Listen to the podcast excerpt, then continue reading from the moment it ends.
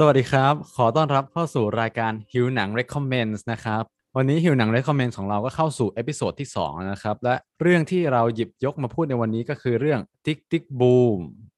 อยู่กับพวกเรา 3 คนเช่นเคยนะครับ ผมโอเล่ครับ แพงค่ะ แตงโมครับ ก็ก่อนที่เราจะมารู้กันว่าแบบแต่ละคนประทับใจอะไรกับหนังเรื่องนี้เนาะ ก็อยากให้ชวนคนทุกคนมาทำความรู้จักกับหนังเรื่องนี้กันแบบ เบื้องต้นกันก่อน หนังเรื่อง Tick Tick Boom เนี่ยก็เป็นหนังของ Netflix เนาะ ซึ่งสร้างมาโดยอ้างอิงจากละครเวทีในชื่อเดียวกันก็คือ Tick Tick Boom ซึ่งเขียนโดยคุณโจนาธานลาร์สัน แต่ว่าหนังเรื่องนี้ก็คือกำกับโดยชื่อคุณลินมานูเอลมิแรนดาแล้วก็ดัดแปลงบทละครมาโดยคุณสตีเวนเลเวนสันอ่าแล้วก็คนที่แสดงนำหนังเรื่องนี้ก็คือคุณแอนดรูว์การ์ฟิลด์เป็นโจนาธานลาร์สันในเรื่องนี้ ก็จริงๆ หนังเรื่องนี้ก็ได้ตอนนี้ก็ได้เข้าชิงรางวัลออสการ์ปี 2022 ด้วยในสาขา Best Actor แล้วก็ Best Film Editing ด้วยอะเนื้อเรื่องคร่าวๆของหนังเรื่องนี้ก็คือเล่าชีวิตของคุณโจนาธานลาร์สันเองที่เขาอยากไล่ล่าความฝันของการเป็นนักเขียนบทละครเวทีในเมืองนิวยอร์กอ่าแต่ระหว่างที่เขาต้องแบบไล่ล่าความฝันเนี่ยแน่นอนว่าแบบการเป็นนักเขียนละครเวทีก็ไม่ใช่เรื่องง่ายใช่ไหมเขาต้องเจอทั้งแบบปัญหาว่าแบบ เอ๊ะคนอื่นเขาก็แบบมีเงินกันหมดแล้ว แล้วแบบ เขาจะทำยังไงดีกับชีวิตดี จะเดินทางนี้ต่อหรือจะยังไง แล้วมันก็ยังมีเป็นปัญหาทั้งแบบปัญหาชีวิต ปัญหาอื่น ๆ ที่เขาพบเจอในระหว่างที่เขาแบบไล่ล่าความฝันนี้ด้วย ซึ่งนี่แหละก็เป็นเนื้อเรื่องคร่าวๆของหนังเรื่องนี้นะเดี๋ยวเราจะมาคุยกันว่าแต่ละคนเนี่ยประทับใจอะไรกันบ้างเกี่ยวกับหนังเรื่องนี้งั้นโอเล่ขอพูดก่อนละกัน เพราะว่าโอเล่น่าจะเป็นคนดูก่อน แล้วก็มาแนะนำให้เพื่อนได้ดู คือ ถ้าเกิดใครจำได้ในเทปหนังดีที่ได้ดูในปี 2021อะเราก็เลือกหนังมาสามเรื่องเนาะแต่ว่าเหมือนพอหลังจากอัดวันนั้นอะแล้วยังไม่หมดปี 2021อะแล้วเราก็ได้ไปดูหนังเรื่องนี้อีก ซึ่งเราคิดว่าถ้าเกิดเราได้ดูก่อนที่จะอัดอะเราจะเลือกเรื่องนี้ไปแทนหนึ่งในสามเรื่องนั้นเออเพราะว่ามันคือหนังหนึ่ง top three ที่เราประทับใจในในปีที่แล้วเลยเออด้วยความที่ว่าอย่างที่เราเคยบอกว่าเราชอบ musical อยู่แล้ว แต่ว่า สิ่งที่แตกต่างออกไปจากเรื่องนี้ก็คือมันมีความเล่าชีวิตที่ไม่ค่อยมีคนเล่าเกี่ยวกับชีวิตตัวเองในใน musical อะ เออ คือหนัง musical ทั่วไปส่วนใหญ่ก็เห็นแบบเป็นเหตุการณ์ผู้คนคนโต้ตอบกันไปกันมา แต่ว่าเพลงส่วนใหญ่ในหนังเรื่องนี้เหมือนมันเป็นการมาบ่นกับตัวเอง แล้วก็เอ่อมาพยายามเขียนเพลงเล่าชีวิตตัวเองเหมือน แต่พูดอีกในหนึ่งก็คือมันเหมือนเป็นหนังซ้อนเอ้มันเป็นแบบ การเล่าเรื่องซ้อนการเล่าเรื่องซ้อนการเล่าเรื่องอีกทีแล้วสิ่งที่เหมือนเขาเล่าอะมันก็ยังเกิดขึ้นอยู่ในในณตอนที่เขาเขียนเขียนเรื่องนี้นะคุณคุณจอนาธานลาสันน่ะเออคือเหมือนแบบเขาเขียนงานไม่ออก แล้วเขาก็เลยแบบเขาบ่นก็ก็บ่นเรื่องที่ตอนเขาเขียนงานไม่ออกอะไรอย่างเงี้ยซึ่งอันอันนี้ก็เป็นหนึ่งงานจากจากการบ่นของเขามั้งเออแบบ เอามาร้อยเรียงกันเป็นเรื่องราวแล้วเขาก็เอาไปแสดงเป็นละครเวทีด้วยอะเออบ่นเรื่องชีวิตเขาเรื่องเพื่อน แล้วก็แบบละครเวทีนั้นก็ถูกมาสร้างเป็นหนังอะไรเงี้ยคือมันมีการ มิติการซ้อนทับการเล่าเรื่องหลาย ๆ แบบที่เราไม่เคยเห็นมาก่อน เราก็เลยรู้สึกว้าวรวมไปถึงแบบแคสต่างๆ เพลงต่างๆ ก็ดูได้เพลิน อันนี้ก็เป็นหนึ่งในหนังที่ดูเอาดูสตรีมมิ่งแล้วเราสามารถดูได้ตั้งแต่ต้นจนจบอะช่วงนี้ถือว่าถือว่าเป็นคำชมนะเวลาแบบเราเจอหนังสตรีมมิ่งเรื่องไหนที่เราสามารถดูแล้วไม่หยุดได้ แล้วก็แบบดูไปจนจบเลย อืม ส่วนความประทับใจของเราก็คือว่าจริง ๆ ตอนแรกอะ่ะ ก็ได้ยินชื่อหนังก็ เฉยๆ ก็ยังไม่ได้อยากดูอะไรมาก เห็นคนพูดถึงเยอะแล้วเล่ก็แบบแนะนำให้ไปดูใช่ปะแต่ว่าพอได้ไปดูแล้วดูไปแค่นิดเดียวอะ่ะ ก็นึกออกว่า อ๋อ จริง ๆ แล้วเนี่ยจนาธานลาสันที่เราดูในเรื่องนี้ที่เป็นตัวละครเอกที่เป็นบุคคลที่มีอยู่จริงเนี่ย เออจริง ๆ เรารู้จักเขามาก่อน เพราะว่าแล้วสิ่งที่เรารู้ได้ว่า เอ้ย คนนี้เรารู้จักเขามาก่อนอะ่ะ ก็เพราะว่าเราได้เคยดูมิวสิควลที่เขาทำชื่อเรื่อง Rent อย่างหนึ่งที่เรนมันมีถ้าใครได้เคยดูเรนแล้วอะก็คือว่ามันแบบมันมีความเป็น มันมีความเป็นชีวประวัติของคนทำอยู่สูงมาก ๆ อะไรอย่างเงี้ย แล้วพอเราได้มาดูเขาแบบโจนาธานลาร์สันเขาเหมือนบันทึกชีวิตของเขาที่เกิดขึ้นจริง จริงๆจริงกว่า Rent นะนะที่มันมีความแบบเสริมเติมแต่งขึ้นมาประมาณหนึ่งอะเราก็เลยรู้ว่าอ๋ออันนี้มันคือแบบแทบจะเรียกได้ว่าเป็นแบบ inspiration หรือว่าเป็นแบบเรื่องราวเบื้องหลังของ Rent น่ะเออ อืม ซึ่ง ทำให้เราแบบมีความประทับใจในเรื่องนี้มาก เพราะว่าส่วนหนึ่งอะเราเรนก็เป็นละครเวทีมิวสิควลหนึ่งในไม่กี่เรื่องที่เราเคยดู แต่ว่าเราก็ชอบแบบมากมากมากมากเลยอะแล้วก็อีกส่วนหนึ่งที่รู้สึกว่าทำให้เราประทับใจหนังเรื่องนี้ก็เพราะว่าเนี่ยแหละมันเป็นพล็อตที่เราเรเลทด้วยง่ายหรือเราเชื่อว่าคนที่เอ่ออยู่ในวัยวัยเดียวกับเราคือมีความเป็น first jobber ไปถึงขั้นแบบกระทั่งแบบเนี้ยอายุใกล้จะสามสิบแล้วก็ทำงานอยู่ในสายอาชีพที่มัน มันเนี่ยมันแบบ require ความแบบเป็นศิลปินความครีเอทีฟแต่ว่ามันเงินน้อยอะ่ะมันมีความเป็นอยู่ที่เออแร้นแค้นประมาณหนึ่งอะไรอย่างเงี้ย แล้วก็ความสำเร็จมันก็ไปถึงได้ยากอะไรอย่างเงี้ยมันไม่ได้มีแง่มุมความสำเร็จที่มันเหมือนกับสายอาชีพอื่น ๆ อะไรอย่างเงี้ยเออการที่เราได้มาดูหนังเรื่องนี้เราก็พบว่าเออมันแบบน่าจะ relate ง่ายสำหรับคนที่อยู่ในสถานการณ์เดียวกันแบบนี้แบบดูแล้วก็นึกถึงตัวเองกับเพื่อนๆในวัยวัยเดียวกันที่แบบเออทำงานที่มัน มีความแบบเพอเจอร์ประมาณหนึ่งอยู่อะไรเงี้ยอืมสำหรับเราก็จริง ๆ แล้วอะก็เคยเห็นชื่อหนังเรื่องนี้มาผ่านๆเหมือนกัน สักพักเหมือนกับมันก็อยู่ในลิสต์ที่คนหนังที่คนแบบแนะนำให้ดูเหมือนกันใช่ไหมแบบหลาย ๆ คนก็แนะนำแต่เราก็รู้สึกว่าไม่ได้สนใจเรื่องนี้เลยอะตอนแรกก็แบบมันดูไกลตัวเรามากเลยอะไรเงี้ยทั้งแบบเหมือนกับจริง ๆ ก็ไม่ได้เป็นคนที่สนใจหรือติดตามแบบงานด้านมิวสิควลด้วย แล้วก็ แล้วก็ดูดูดูชื่อหรืออะไรเงี้ยมันก็ดูแบบเอ๊ะไกลตัวแล้วมันจะมีอะไรน่าสนใจวะอย่างดูพล็อตเรื่องมันก็ดูแบบ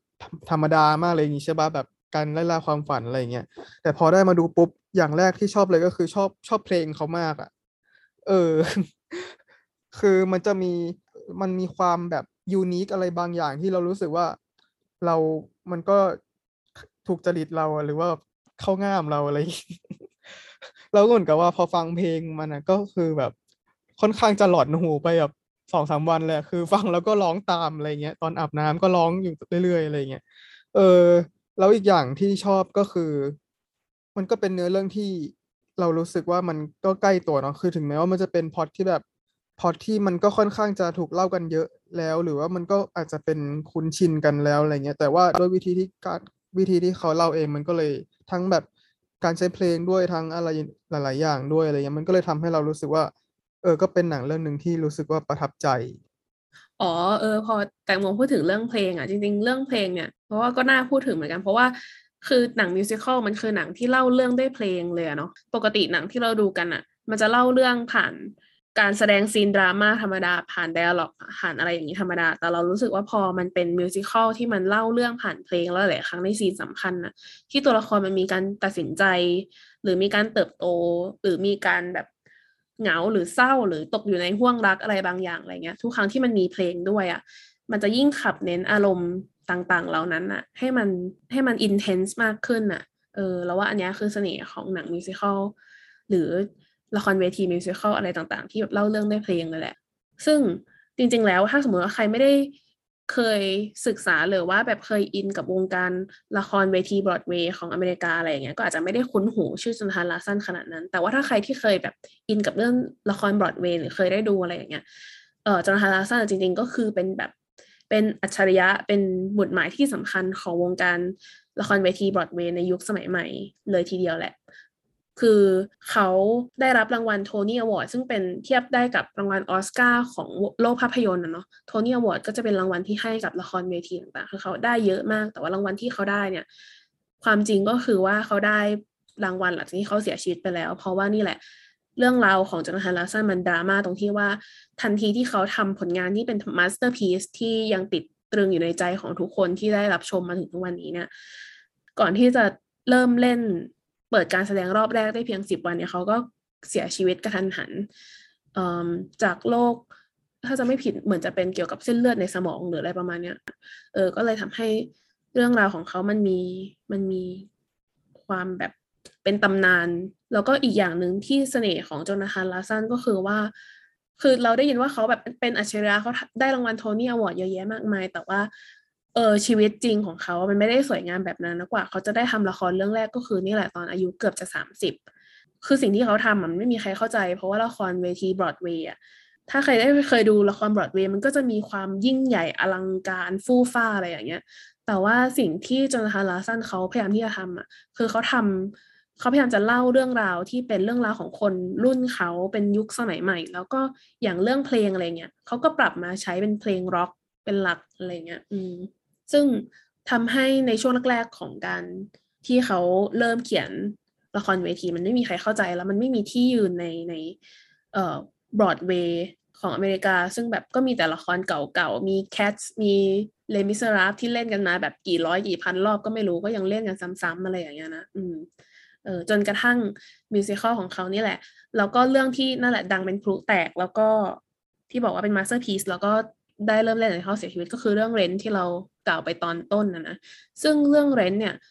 มันก็มีเสน่ห์มากๆ เพราะว่าอย่างที่เราบอกว่ามันแบบมันเล่าเรื่องชีวิตวัยรุ่นชีวิตของ loser ขี้แพ้ในวงการบรอดเวย์ในยุคสมัยนั้นเลยอะเพราะว่าโจนาธานลาร์สันพอเขาอาศัยอยู่ในย่านเอ่อโซโหของนิวยอร์กที่มันค่อนข้างแบบถูกๆประมาณหนึ่งแล้วก็เต็มไปด้วยเนี่ยวัยรุ่นเตะฝุ่น แล้วก็จะมีแบบเรื่องของยาเสพติด มีเรื่องของ เอ่อคนชายขอบ LGBT เยอะเต็มไปหมดอะไรอย่างเงี้ยที่มาเช่าอพาร์ตเมนต์อยู่ด้วยกันอะไรอย่างเงี้ยอืมทำให้เขามีเพื่อนเยอะมากที่เป็น LGBT แล้วช่วงนั้นนะมันเป็นช่วงที่มันมีการระบาดของโรคเอดส์ซึ่งเป็นช่วงที่แบบเอ่อโลกใบนี้ยังไม่ได้มีความเข้าใจเรื่องของ HIV และเอดส์และการผลิตยาต้านไวรัสต่างๆ อะไรอย่างเงี้ย อืมทำให้หมุดหมายที่สำคัญอีกอย่างหนึ่งที่ Rent มัน capture ไว้เนี่ยก็คือ เรื่องของประเด็นโรคเอดส์นี่แหละที่ฆ่าชีวิต ชุมชน LGBTQ ไปเยอะมาก ๆ แล้วก็กลายเป็นสังคมอเมริกันในสมัยนั้นก็ตราหน้าว่าคนที่เป็นเอ่อรักร่วมเพศหรือเป็นเกย์หรือเป็นเลสเบี้ยนทุกคนเนี่ยเท่ากับมึงเป็นแบบเชื้อโรคอะ่ะ แล้วทุกคนก็ยังไม่มีใครเข้าใจอะไรเงี้ยความ discrimination มันก็จะยิ่งแบบผลักดันแบบไปสู่เพดานมากกว่าเดิมอีกอะไรอย่างเงี้ย อืม เรื่องเรนเนี่ย มันก็เลยกลายเป็นความทรงพลังที่ว่ามันเป็นเรื่องที่ คนในยุคสมัยรู้สึกว่าเฮ้ยนี่มันคือเรื่องของกู แล้วเพลงก็ไม่ได้มีความแบบเข้าถึงยาก แต่เป็นเพลงป๊อปที่ไม่ว่าจะเพลงไหนก็ตาม ถ้าเราเอาอกมาฟังแยกอะ มันก็ยังเป็นเพลงที่ดีอยู่ทุกครั้งเลยอะไรอย่างเงี้ย อืม รวมถึงมีอีกเพลงหนึ่งที่เป็นตำนานมากๆ อย่าง Seasons of Love ที่ เอ่อ ถ้าแบบใครได้เคยดูเรนอะเราเชื่อว่าแบบลบออกจากหัวไม่ออกเพราะเพลงเนี้ยเพราะมาก ๆ แล้วก็ มีคอร์ดที่มันเป็นเอกลักษณ์มาก คือแค่ขึ้นคอร์ดสองสองคอร์ดแรกขึ้นมา ใครที่เคยฟังเพลงเนี้ยจะรู้เลยว่านี่คือ Seasons of Love อืมชีวิตของจอห์นฮาร์ลาสันเนี่ยเราก็เลยรู้สึกว่าเออมันมันมีความ dramatic อยู่ในตัว แล้วมันน่าเล่ามากๆดังนั้น Tick Tick Boom อะเราก็รู้สึกว่าโหพอหยิบชีวิตของจอห์นฮาร์ลาสันมาเล่าอะมันต้องแบบเต็มอิ่มไปด้วยอารมณ์แน่นอน ซึ่งมันก็เป็นอย่างนั้น อืมซึ่งไอ ในตัวหนังเรื่องเนี้ยนอกเหนือจากจากเรื่องเบื้องหลังของจอนาธานลาสันคือเบื้องหลังของmusical ดั้งเดิมที่เป็นแรงบันดาลใจให้เกิดหนังเรื่องเนี้ยนะตัวหนังเรื่องนี้เองอะมันก็มีเบื้องหลังที่น่าสนใจเหมือนกันของความผูกพันระหว่าง Tick Tick Boom กับตัวผู้กำกับอย่างลินมานูเอลมิรันดาก็ถ้าจะเล่าให้ฟังอะต้องเกริ่นให้ฟังก่อนว่าเผื่อใครไม่คุ้นชื่อลินมานูเอลมิรันดาคือใคร นะลินมานูเอลมิรันดาเนี่ยเขาเป็นคนเล่นละครmusical แล้วก็เป็นนักแต่งเพลงด้วย แล้วก็แบบอยู่อยู่ในวงการ musical มา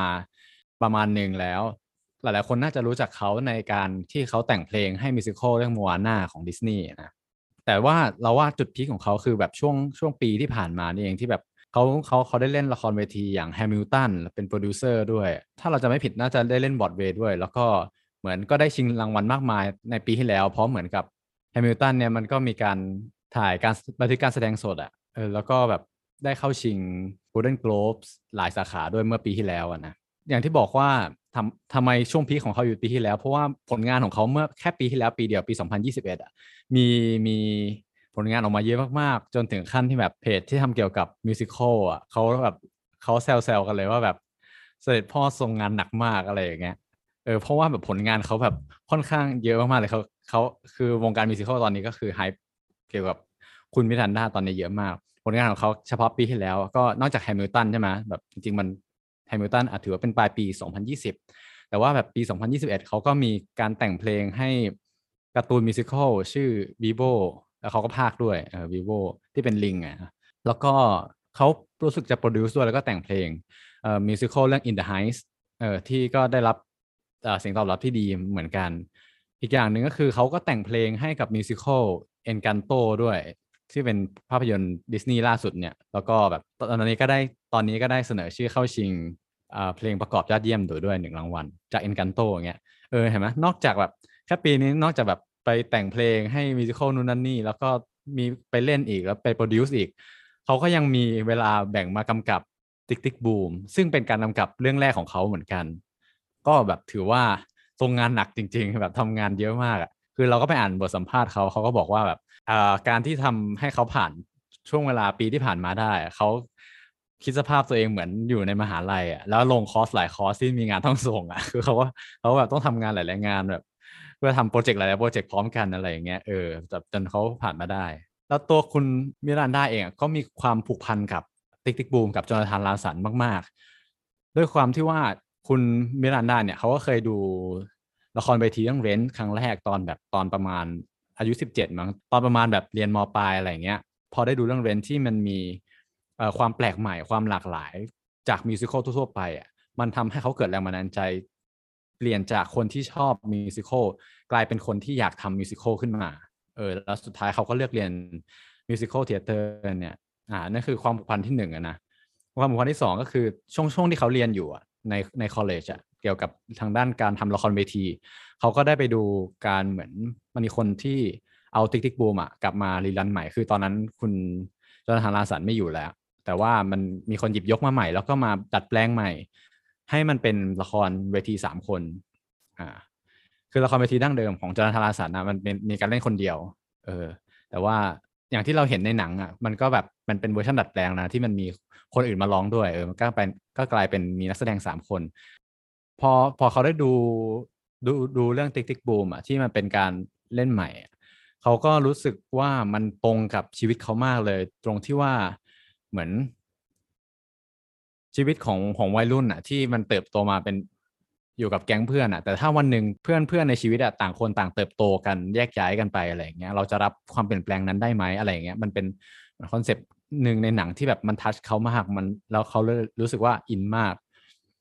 แล้วก็หลังจากหลังจากนั้นอะพอจบมาเขาก็โชคดีที่ในปี 2014 เขาก็ได้เล่นเล่นเรื่อง Tick Tick Boom ได้แสดงเป็นคุณจอนาธานลาสันเองด้วย เออแล้วกลับมาเหมือนมันกลับมา rerun อีกครั้งหนึ่งอะแล้วเขาก็ได้เล่นเป็นช่วงสั้น ๆ ในจากการที่เขาได้เล่นเป็นจอนาธานลาสันในเรื่อง Tick Tick Boom ในปี 2014 นั้นน่ะโปรดิวเซอร์ของหนังเรื่องนี้ก็ได้มาดูด้วย แล้วปรากฏว่าเขาก็ชอบมากๆเลย พอพอพอหลังจากจบอันนั้นไปปุ๊บ วันหนึ่งโปรดิวเซอร์คนนี้ได้ได้บทได้ลิขสิทธิ์มาได้ถือสิทธิ์ในการทำทำเรื่องเนี้ยเขาก็รู้สึกเลยว่าเขาต้องติดต่อลินมานูเอลมิรันดาให้ได้อะไรเงี้ย ซึ่งพอติดต่อไปปุ๊บ สิ่งที่ลินมานูเอลมิรันดาพูดกลับไป ซึ่งเรารู้เลยว่าเขามี passion มากในการทำหนังเรื่องเนี้ยคือเขาบอกว่าคือเหมือนว่า ผมคิดว่าผมเป็นคนเดียวที่กำกับหนังเรื่องนี้ได้อะไรอย่างเงี้ย เออแบบโอ้มันก็เลยรู้สึกว่าแบบมันความผูกพันของเขากับตัวลาสันกับตัวติ๊กติ๊กบูมนี่มันมีเยอะมากหลังจากที่เราเล่ามามันมีแบบเหตุการณ์หลายเหตุการณ์มากที่ทำให้ เราเห็นความผูกพันของเขาเนาะกับหนังเรื่องเนี้ย ก็เลยไม่แปลกใจเลยที่แบบเขาจะทำหนังเรื่องนี้ออกมา ต่อให้มันเป็นการกำกับหนังเรื่องแรกของเขาเลยนะ แต่ว่ามันก็ทำให้แบบเขาทำมันออกมาได้ดีมากๆ แล้วเขาก็ใส่กิมมิคใส่ความชอบ มิวสิควลของเขาอะเข้ามาในหนังเรื่องนี้เยอะแยะมากๆอืมถ้าใครไปดูแล้ว หรือถ้ายังไม่ดูอาจจะเล่าให้ฟังก่อนก็ได้ มันจะมีเพลงเพลงหนึ่งที่ชื่อว่า Sunday ที่จะเป็นแบบเหมือนร้องในคาเฟ่อะเขาพยายามจะเอาเอ่อ legend หรือตำนานของนักแสดงละครเวทีบรอดเวย์เอามาใส่ให้ได้มากที่สุด ซึ่งอันนั้นประกอบไปด้วยนักแสดงที่เป็น original cast ของ Rentรุ่นแรกมาด้วย แล้วก็ original cast ของแฮมิลตันที่เขาไปเล่นด้วยที่เขา produce ด้วย แล้วก็ยังมี original cast ของ Sunday in the Park with George Sunday in the Park with George ก็คือมันเป็น musical ที่เป็นแรงบันดาลใจให้เพลงเพลงเนี้ยเออเหมือนตอนจอนาธานลาสันยังมีชีวิตอยู่เขาเคยมาดู musical เรื่องนี้ แล้วเป็นแรงบันดาลใจให้เขาแต่งเพลงนี้ เขาก็เลยไปหานักแสดงคนหนึ่งอะที่เป็นที่เป็น original cast ของละครเวทีเรื่องนั้นมาใส่ในนี้ด้วยเออเห็นไหมว่าแบบเขาพยายามแบบรวมคน ออความชื่นชอบของเขาต่อต่อ musical เอามาเอามาอัดไว้อยู่ในเพลงเพลงเดียวอะไรเงี้ยเราเลยคิดว่าแบบหนังเรื่องนี้มันเป็นคล้ายๆจดหมายรักของของคุณมิรันดาถึงวงการละครเวทีบรอดเวย์มาก ๆ เลย